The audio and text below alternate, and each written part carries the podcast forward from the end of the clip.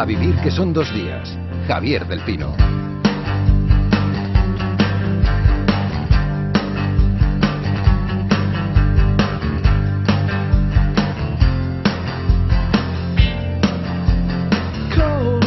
Esta sintonía siempre damos paso a la lectura en A Vivir, que son dos días. Todo listo para que nuestro club de lectura auténtico comience. Como ya venimos haciendo, damos eh, la bienvenida a varios oyentes del programa para que también conversen con el autor o con la autora de hoy.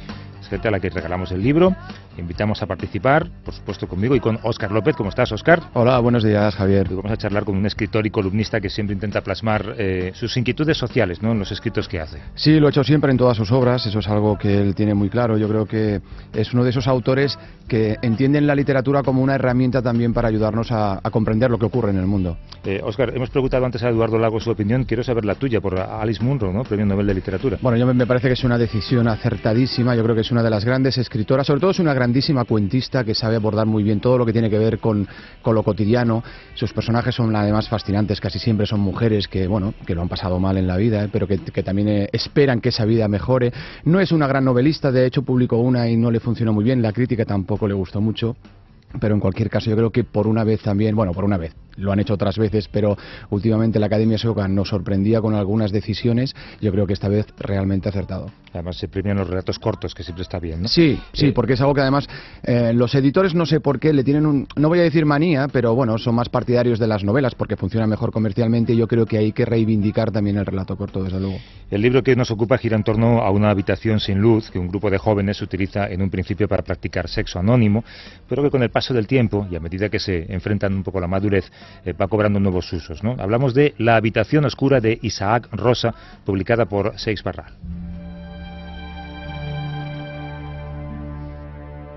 No te quedes ahí, vamos, entra, ya estamos todos. Tras la cortina la puerta, está abierta. Solo tienes que empujarla, mientras en tu espalda pesa la tela que se cierra dejando atrás la escasa luz del pasillo.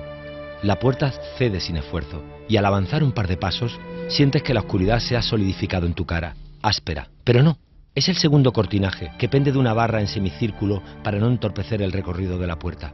Parece una exageración, dos cortinas. Pero solo así estamos seguros de que no se filtra ni una aguja de claridad cada vez que alguien entra o sale de la habitación oscura. Pero la voz del actor Antonio de la Torre, que nos sitúa en el comienzo de esta novela, La habitación oscura, de Isaac Rosa. Isaac, ¿cómo estás? Buenos días. Buenos días, Javier. Eh, a través de las vidas de los personajes que acuden a la habitación oscura, tú describes el despertar de una generación que al llegar a la madurez se siente un poco decepcionada, ¿no?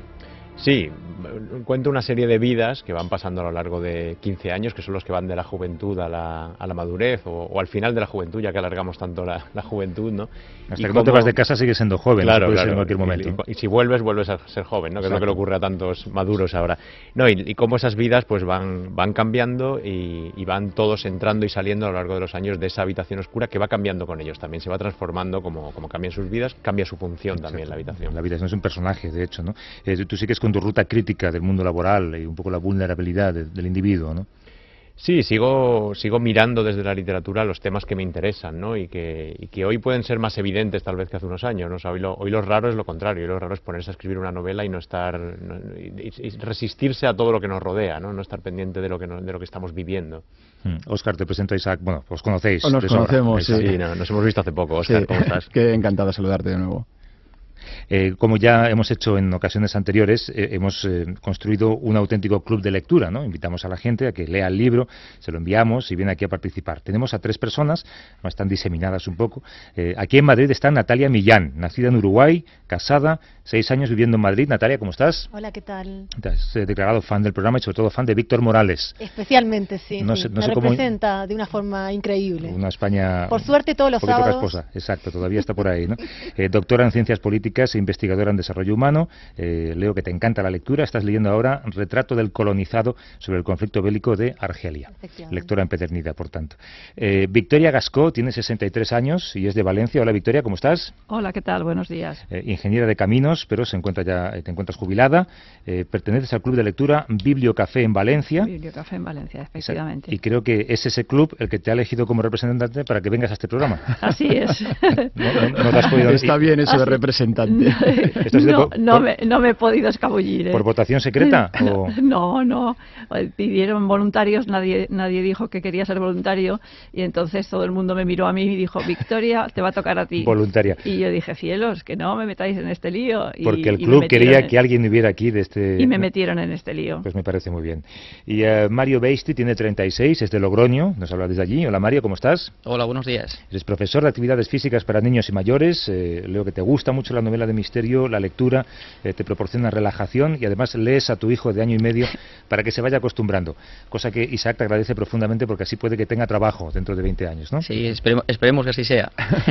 ¿Y, y escribes? Bueno, un poquito, algunos pinitos en microrelatos y alguna cosita, sí.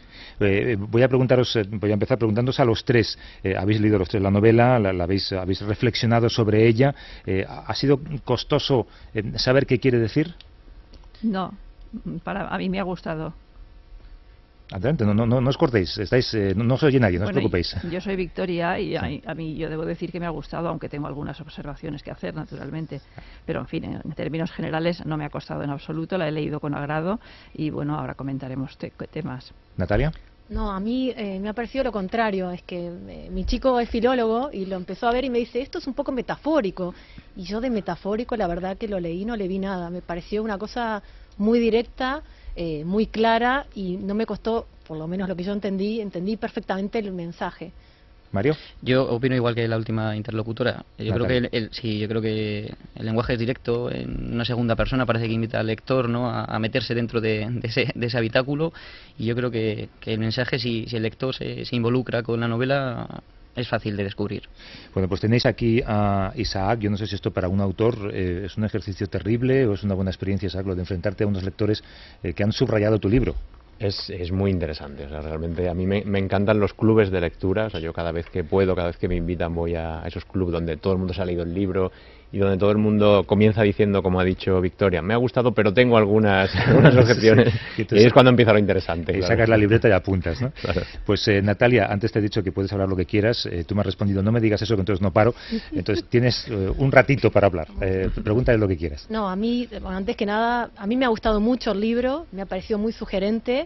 Me ha gustado es la prosa esta desde un personaje multipersonal, que no sabía lo que era, tuve que buscar en internet a ver, este, porque era una cosa original, y aparte me pareció muy, muy crítico además. Sí es cierto, y creo que el libro lo pretende, es un libro que te hace sentir incómoda una y otra vez, una y otra vez, sistemáticamente hasta el final, no te permite un espacio decir, bueno, no. Y... yo hay partes que de hecho no puedo terminar de leer eh, por la violencia de algunas o por la estética del otro. Y lo que primero te iba a preguntar, yo tengo varias preguntas, pero hacer una... Yo me preguntaba... Tenemos hasta las doce, a las doce tenemos que cortar, ¿eh? No, pero Morales... No, pero a las doce entra la programación local y luego Carrusel Deportivo, lo digo para que lo sepan. No, te quería preguntar, yo pensaba, ¿no? Cuando escribís un libro así tan inquietante, tan removedor, que sabes que a mucha gente no le va a gustar, no te cuestionas si yo realmente podré ir de esto haciendo una cosa tan crítica. Buena pregunta.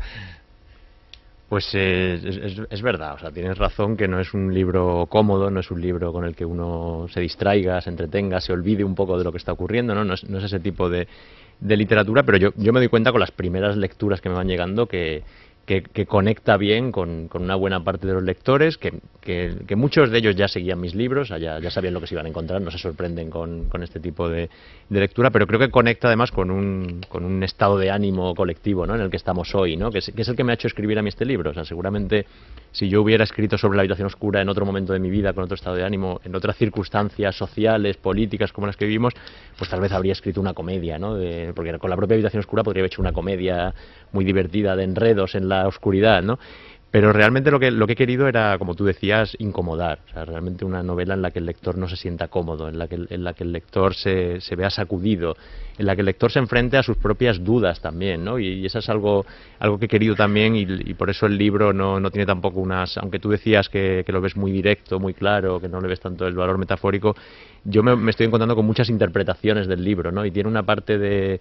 de dejar abierto y de, de incluso de cierta ambigüedad para que sea el lector el que lo cierre, el que lo relabore, el que, el que le dé, el que, el que haga ese juicio, ¿no?, el que haga esa conclusión. Pero sí es cierto que es un libro que, que tiene un fondo duro, violento, como tú dices, amargo, ¿no?, pero que, que, que que es, yo creo, coherente con lo que estamos viviendo, con un tiempo que es duro, que es violento, que es amargo, que es oscuro también. Óscar, ¿compartes esta lectura? Sí, desde luego. Es que yo, yo creo que había que, que situar un poquito también sí. a nuestros oyentes, saber un poquito de qué estamos hablando, porque esta habitación oscura nace a, a raíz de que hay un grupo de jóvenes que tiene, comparten un local donde van a escuchar música, donde se encuentran, un día se produce un apagón general y, bueno, todos quedan sumidos en esa profunda oscuridad y... allí en ese momento se produce una liberación absoluta por parte de los, de los presentes, una liberación que de entrada y sobre todo durante todas las primeras páginas está muy focalizado en lo que tiene que ver con, con el sexo. Por eso quizás comentaba Natalia, ¿no?, esa, esa fuerza estética de muchas de esas primeras imágenes, ¿no? Pero pasa el tiempo porque, como decía Isaac, son quince años, la crisis económica en el exterior se lo come absolutamente todo y ese lugar que era un lugar de liberación, esa habitación oscura, profundamente oscura, se convierte precisamente en un refugio, en una especie de búnker, ¿no?, donde todos los que allí se meten en esa, en esa profunda oscuridad consiguen curar de alguna manera todas sus heridas, ¿no?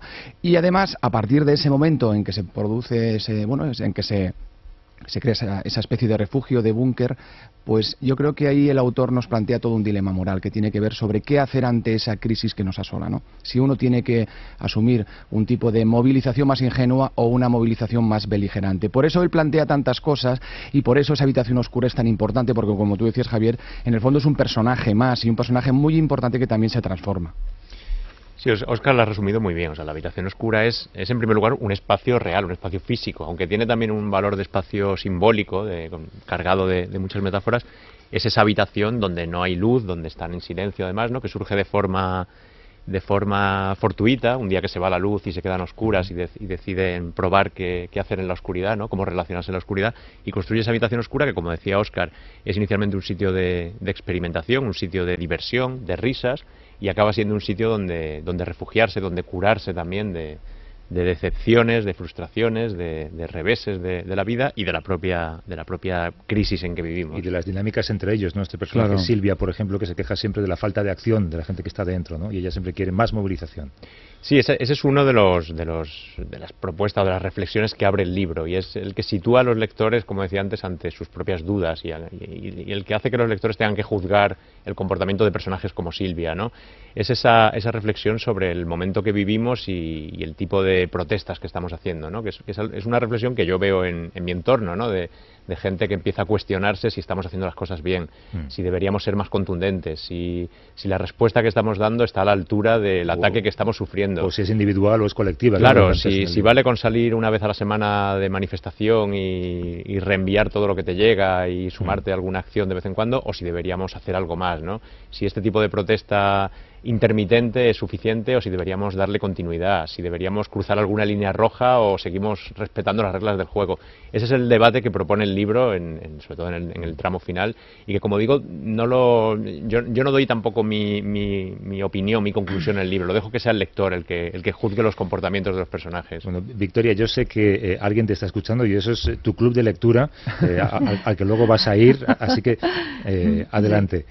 Bueno, mira, a mí, en principio, ya te digo, o sea, me parece un libro muy interesante. Ha abordado el tem varios, varios temas que a mí me, me, me parecen de una actualidad tremenda, como por ejemplo, pues, eh, diríamos, la... La, inclus la diríamos la intromisión del, del, de toda la, la informática en la, en la vida íntima de las personas, que eso es, es preocupante, porque realmente, bueno, pues eh, se puede se puede llegar a caer en manos de, de personas desaprensivas que nos pueden complicar la vida a muchos niveles, ¿no? También me parece que en realidad eh, en la habitación oscura hay hay cosas que me parecen eh, un poco desconcertantes al principio de la lectura del libro.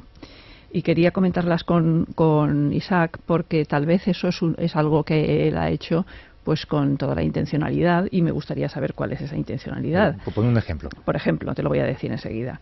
Mira, eh, yo eh, a partir de la página treinta y nueve aparecen pequeñas, eh, brevísimas, eh, digamos, eh, bueno, pues... Eh, enfoques de personas que nadie sabe a qué, a qué se debe, en unas situaciones más o menos, diríamos, de ejecutivos, en, en, en, en actitudes más o menos comprometidas, eh, con, que, que se reflejan en sus tablets o en sus ordenadores y que de alguna forma te desconciertan porque no están dentro de los personajes de la, de la novela, y dices tú, bueno, ¿y esto qué es?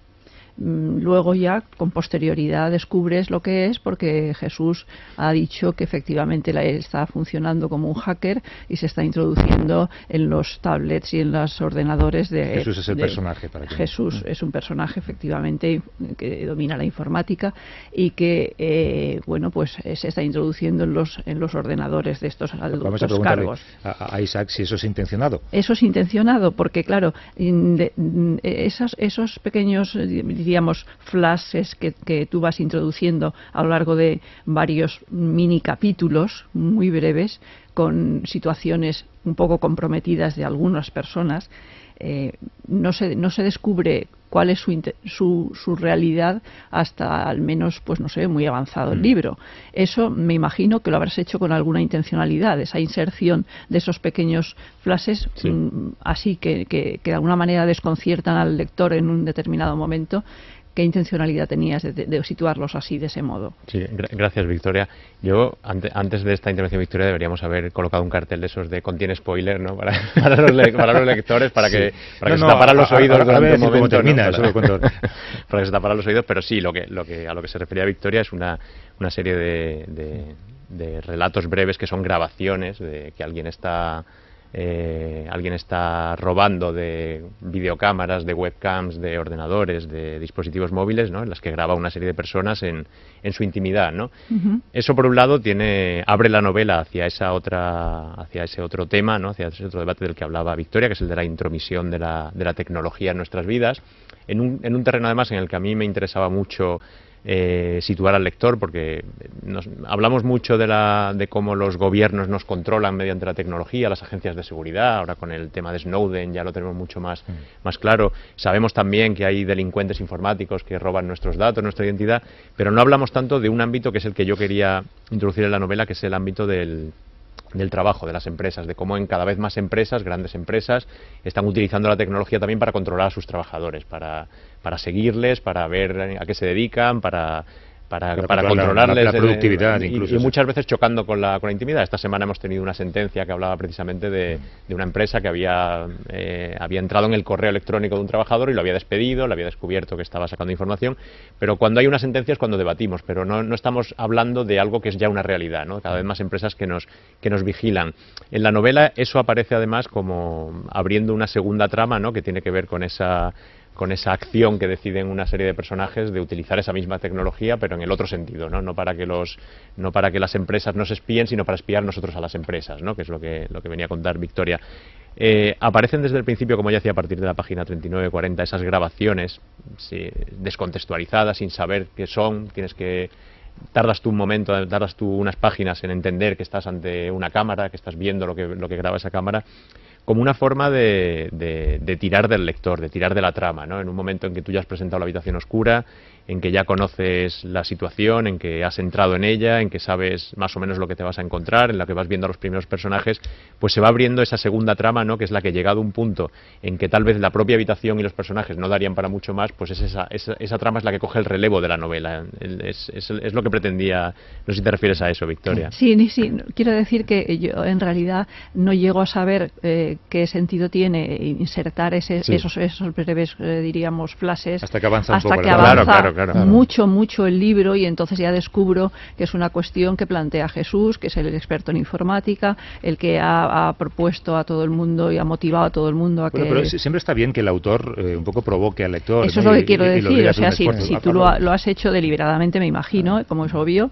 y precisamente para provocar un poco la, la, la inquietud del lector y que, y que avance en ese, en ese terreno. Escucha, y que se cuestione cosas. Natalia te quiere decir una cosa. No, no, que, no, no, no, que a mí justamente me produjo lo contrario. Me gustó mucho ese quiebre, eh, me gustó esa sugerencia que hay hasta que al final sabes. A mí me parece muy sugerente uh-huh. el tener algún, eh, digamos, una trama un poco paralela y que recién al final se entiendas, ¿no? Y es un recurso bastante utilizado, a mí uh-huh. me gustó. Tú escribes, Isaac, en el libro, eh, había mucho más que niñatos modificando o tumbando páginas web, que también estaban quienes creaban herramientas que servían para coordinar acciones o para que la información circulase, difundían datos que los gobiernos ocultaban, eh, rompían intentos de censura. Jesús sonrió. Sí, todo eso está muy bien, pero son pequeñas victorias efímeras, insuficientes y dominadas por un exagerado sentido del espectáculo. Eh, yo cuando leo, Óscar, frases como esta, eh, entiendo un poco el, el banner este con el que se vende el libro, que pone la novela de tu generación. Sí, yo creo que porque además esto es un... A mí me da la sensación eh, que en parte esta novela es una novela escrita desde la... la propia autocrítica generacional, ¿no? Eh, por la edad del propio autor, por la edad de Isaac, por la edad de los personajes que aparecen en esta, en esta novela. Hablamos de una generación que nace ya con la muerte de Franco y que de alguna manera tienen una edad en la cual serían responsables del momento que nos toca vivir también, ¿no? Yo creo que ahí hay algo también de autocrítica. Sí, claramente. Hay una, hay una clave de lectura generacional en la novela, ¿no? Que no, no, es, no es una novela escrita para mi generación, para lectores que como yo nací en los setenta, pero sí está escrita desde mi generación o desde una, desde una percepción de lo que nos está ocurriendo, como digo, en clave generacional, que lo hago no por, no por motivos sociológicos de, de, de analizar a esta, esta generación de los nacidos o crecidos en democracia, sino por motivos, en primer lugar, eh, biográficos, personales, ¿no? O sea, porque yo quiero hablar de, de, de, de mi crisis, ¿no? De, de cómo estoy viviendo el tiempo que el, el tiempo en el que estamos, y lo hago desde esas claves que comparto con buena parte de mi generación, porque creo que estamos, además, los nacidos en los setenta, estamos en el centro de la, de la crisis, precisamente. Creo que somos a los que nos a los que nos golpea de forma mucho más dura que a los mayores o que incluso a los que vienen después. Creo que además tenemos menos capacidad de respuesta que nuestros mayores o que, o que nuestros nuestros pequeños, ¿no? Los que vienen después, las generaciones de los ochenta o los noventa. Entonces sí me interesaba leer eh, o, o interpretar cómo hemos llegado hasta aquí desde esa clave, ¿no? Desde esa, de, desde ese comportamiento que hemos tenido, que ha tenido mi generación, que nos ha cogido esto en un momento en que estábamos entrando ya en la madurez, empezando a crear nuestros proyectos de vida, ¿no? Nos, nos ha, se nos ha derrumbado una, unas, unas expectativas, un futuro en el que habíamos sido educados, que nos habíamos creído, ¿no? Y, y en qué situación nos deja eso, ¿no? Y también desde el punto de vista, como decía Óscar, de la autocrítica, ¿no? De cuál ha sido nuestra responsabilidad, o sea, del relato que nos hemos hecho y que nos han dado y que hemos aceptado y que consumimos a diario, el relato de, de la crisis, de cómo hemos llegado hasta aquí, de cómo fueron los años previos, de qué ha ocurrido estos años. Estamos en el principio del fin, estamos viendo la luz. Claro, pues es, ese relato que, que yo creo que lo simplificamos demasiado y en el que faltamos nosotros, ¿no? Falta una pieza que le, que le introduce la complejidad necesaria, que somos nosotros, no nos situamos en ese relato. No se trata de, de llevar la autocrítica hasta la culpabilización, ¿no? O sea, yo, yo soy el primero que reniego de eso, de hemos vivido por encima de nuestras posibilidades, pero sí creo que tenemos que asumir una parte también, ¿no? Que, que nos sentimos estafados, pero en, en buena medida hemos contribuido también a esa, a esa estafa. Mario, que estás allí en eh, Logroño tú solo. Ah, sí. Sí, no, tranquilo, que estaba escuchando la reflexión de, de Isaac. Isaac, buenos días. Buenos días, Mario. Te quería hacer una, un, un comentario al respecto de lo que estás diciendo. Yo también soy de la generación de los, de los setenta y me siento mm. identificado con lo que estás comentando y...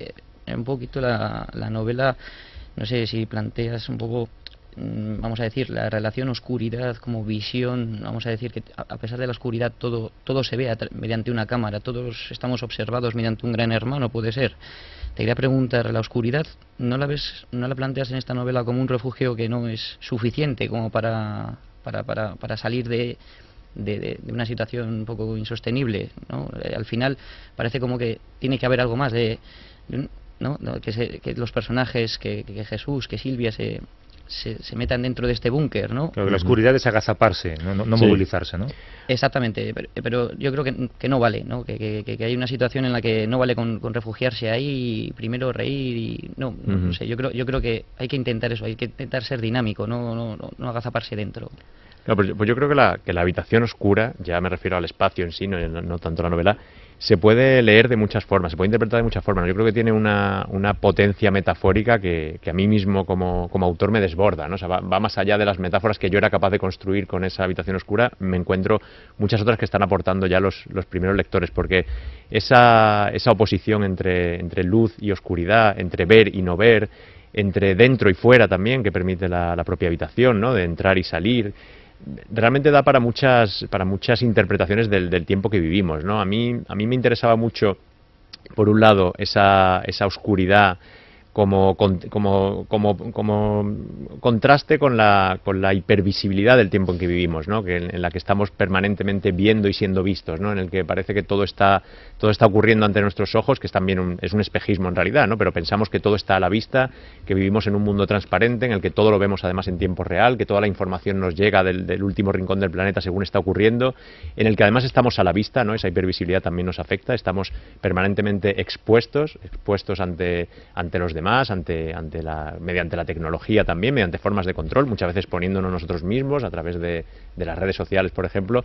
Entonces, en, en ese mundo de hipervisibilidad, la oscuridad de repente era salir de ese mundo, ¿no? Era, era renunciar a ver y a ser visto, ¿no? Era, era apartarse durante un momento.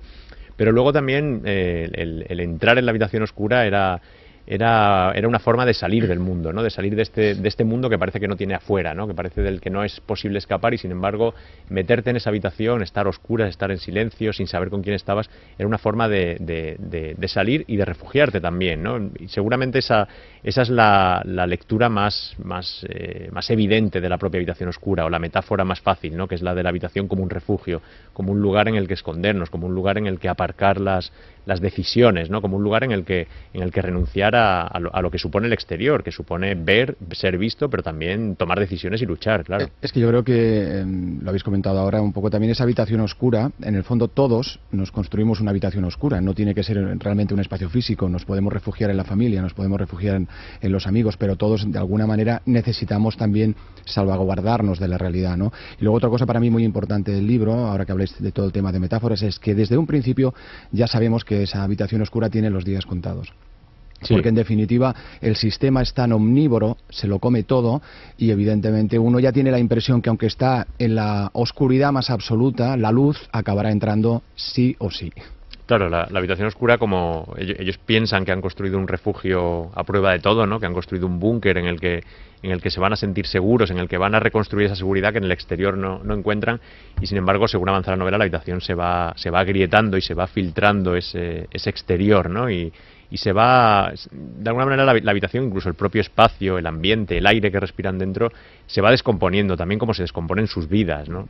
Sí, yo creo, yo creo perdonad, yo creo sí. que se, se enrarece incluso, ¿no? Eh, sí, la, yo, la, la vida yo, que van teniendo dentro. Yo, yo creo o sea, que hay un momento en que, en, que, en que el lector empieza a notar que huele mal, ¿no? En la, en la, en la propia habitación, ¿no? O sea, que lo que inicialmente era un sitio de, como decía Óscar, de, de, de liberación, ¿no? De, de experiencias, un sitio fascinante se va convirtiendo en un sitio inquietante. Lo que inicialmente era un lugar donde sentirse a salvo, donde sentirse seguros, acaba siendo un espacio de amenaza también, de, de, donde también ser vulnerables. Sí, sí, sí. Por ejemplo, cuando llega cuando llega la, la, guardia, la Guardia Civil y, y aparece que, como que dicen, ya se nos ha, ya se ha, se ha acabado todo, ¿no? Parece como que ya se había vulnerado esa, esa situación.